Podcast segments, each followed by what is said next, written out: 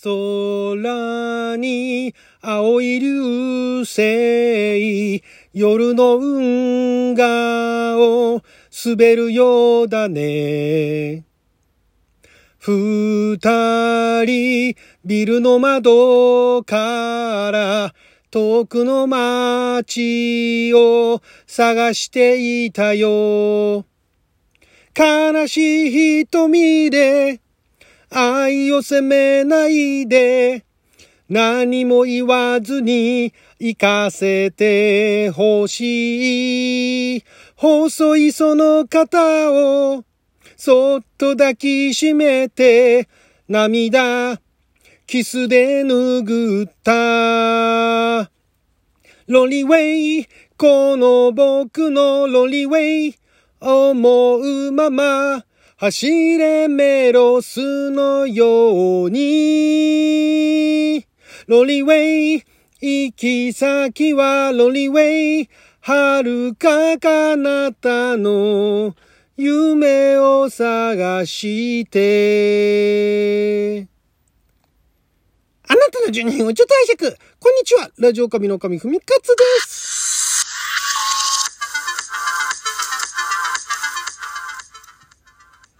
今日は2021年12月6日月曜日、六曜は旋回戦勝でございます。毎週月曜日は昔懐かしのテレビ漫画、テレビアニメ、特撮のオープニングやエンディングをアカペラで歌って歌のリハビリをするアニトク歌ビリテーションのコーナーをお届けしておりますけれども、今回、えー、歌ったのが、こちらがですね、1980 5年ですかね。1985年ですね。から86年に向けて日テレ系で放送しておりました青木流星 SPT レイズナー。こちらのオープニング、えー、走れメロスのようにじゃないな。メロスの、メロスのようにというタイトルで、えー、メロスのようにロンリーウェイっていうね、そういう副題みたいなものがついているこの歌をですね、歌ってみましたけれども、まあ、こちらですね、えー、このアニメーションサンライズなんですが、まあ、なかなかね、あの、サンライズ作品で、まあ、当時日本サンライズって言ってましたけども、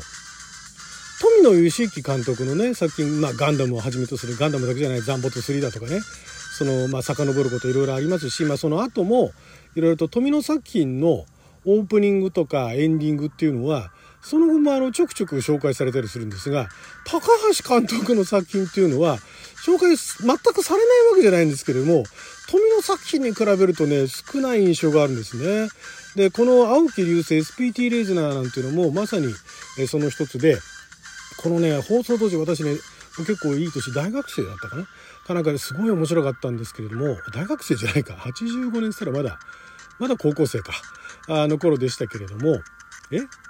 あそうですねそれぐらいですね。で、えーまあ、このこの先面白かったのが、まあ、SF なんですけれども、まあ、最初あの地球にね、えー、地球のちょっと先かな？かなんかにその子供たちが修学旅行だかなんか研修だかなんだかで確かいたところにその宇宙のあの遠く離れたところからそのやってきた同じぐらいの、まあ、少年だか青少年だかの男の子がそのレイズナーっていうね、えー、そのメカリンロボットに乗っかってきてで、地球に警告に来るんですね。で、この地球は狙われてるぞというふうに警告に来るんだけれども、地球の方があんまりそれを本気にしてなかったら、まあ、あの、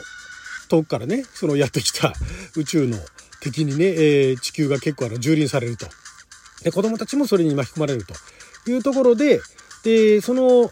何なんだっけな、とこ、そこ、遠くの星の出身だったのかな？ちょっと細かい設定忘れちゃいましたけれども、まあ、その主人公の、えー、アスカという少年がですね、確かアスカだったと思いますけどもね違ったかな？その少年が、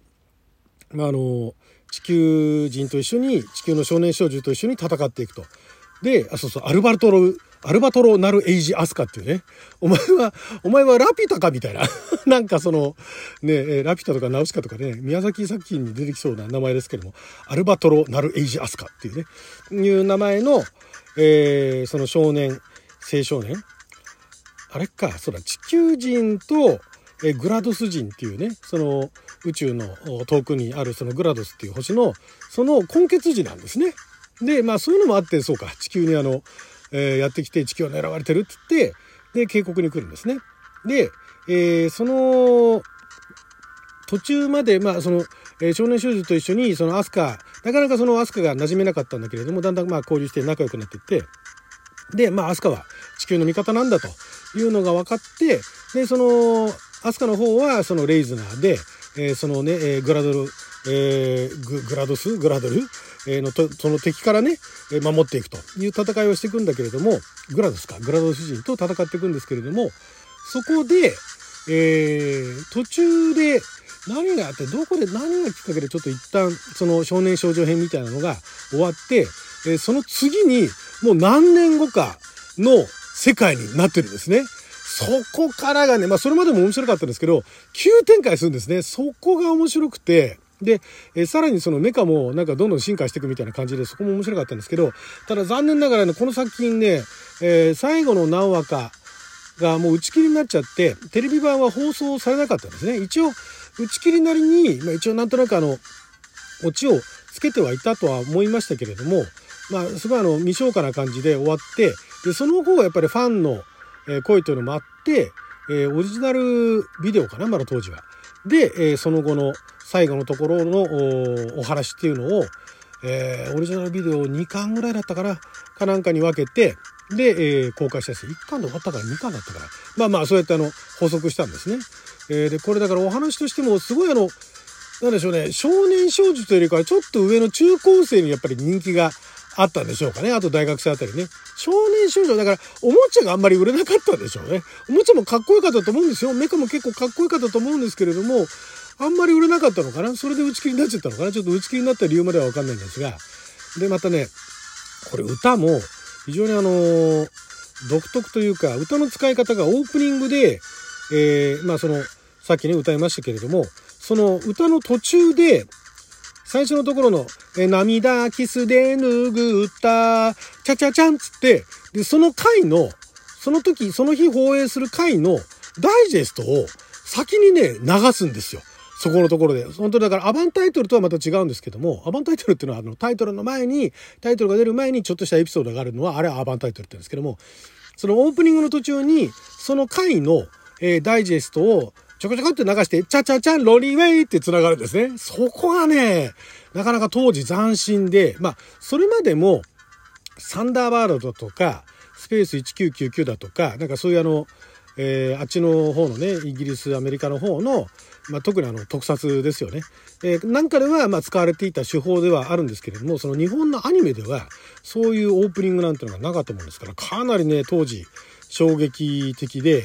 で、やっぱりそのレイズナーのファンは、えー、好きなところの一つにそのオープニングにね、毎回そのダイジェストが入るというのが良かったと。歌ってた本人たちはあんまりね、なんかあんまり良く良くなかったっていうか、そこの間に入れられるのがちょっとみたいなね、感じだったらしいですけれども、見てる方としてはね、そこはやっぱりね、いつもね、オープニングからやっぱり掴まれるんですよ。え、今日どんな話になるんだろうみたいなね、いうところがやっぱり今でも覚えてますね。だから、今もう公開されてないかなそのダイジェストのオープニングのところの、そのダイジェストで流されるところだけを全部集めて編集したって人がいて、それ一頃あのアップされてましたけどね、もう残ってないかもしれないですけども。で、この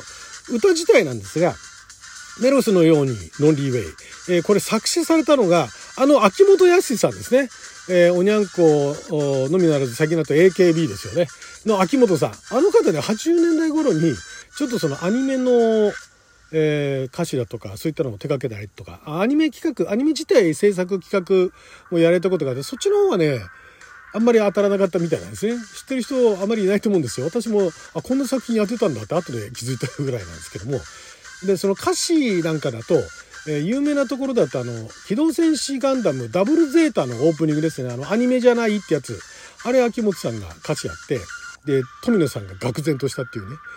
ちょっと、ちょっと外にね、それまでその富野作品というか、特にあの、ガンダム周りの、その歌っていうのは、歌詞をね、伊予木凛つってあの、ペンネーム使って書いてたりとかしたんだけども、たまには外注に出すかと。いて出したらこのざまか、みたいなね。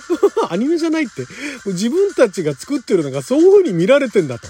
ね。だから、わざわざアニメ作品でアニメじゃない、アニメじゃない、本当のことさっていうのを出てくるってことは、そのアニメ見てるっていうか、アニメっていうのは世間から、まあアニメだよね。あの、現実じゃないよねっていうふうに思われてんだ。下に見られてんだ。みたいな感じで、富野監督は非常にあの、憤慨されたそうなんですけども、その秋元さんですよ。その秋元さん、多分秋元さんが作詞した歌の中で、えー、一二を争うマイナーな歌なんじゃないですかね。結果的にね。アニメのオープニングで、えー、作詞をされてたと。で、作曲の、えー、中島、中島さんじゃない、中崎さん。中崎秀也さんですね。中崎秀也さんも、えー、いろんなまあ音楽の作曲をしたりとか音楽プロデュースアレンジなどもアレンジなどもされてたんですけどもアニメの歌は珍しいですよね。フリテン君っていうあの4コマ漫画のあのアニメ化されたやつのオープニングエンディング。フリテン君はアニメかな？アニメの方かな？アニメですね。アニメ。4コマ作品のあの、えー、アニメのオープニングエンディングの曲ぐらいかな。あとはなんかね米米のあのプロデュースだとか鈴木雅之さんのプロデュースバックスランプのプロデュースなんかもされてるようなんですけども歌詞の方では歌詞じゃない作曲の方でアニメ関係だとそれぐらいですよね。レイズナーぐらいですよね。それ以外は、まあ少なくともこの今、私ウィキ見てますけども、ウィキの中では、えー、他にはないですね。違うそうじゃないの、あの曲作られた方ですよ。ね、あの鈴木雅之さんのね、えー、長崎秀也さん。で、だからすごい珍しいんですよ。で、若草圭さんが編曲やってて、若草さんは前も紹介しましたけども、ゴッドマウスとかね、なんかの曲とかもやられていて、で、歌を歌ってんのが、えー、今だけエアメールフロム長崎というバンドでございまして、長崎出身だからエアメールフロム長崎なんですけども、この方たちね、非常に短命なバンドで、まあ、その場の音楽関係のあの技術なんかね、音響さんとかもやれたりとかもしてるそうなんですけども、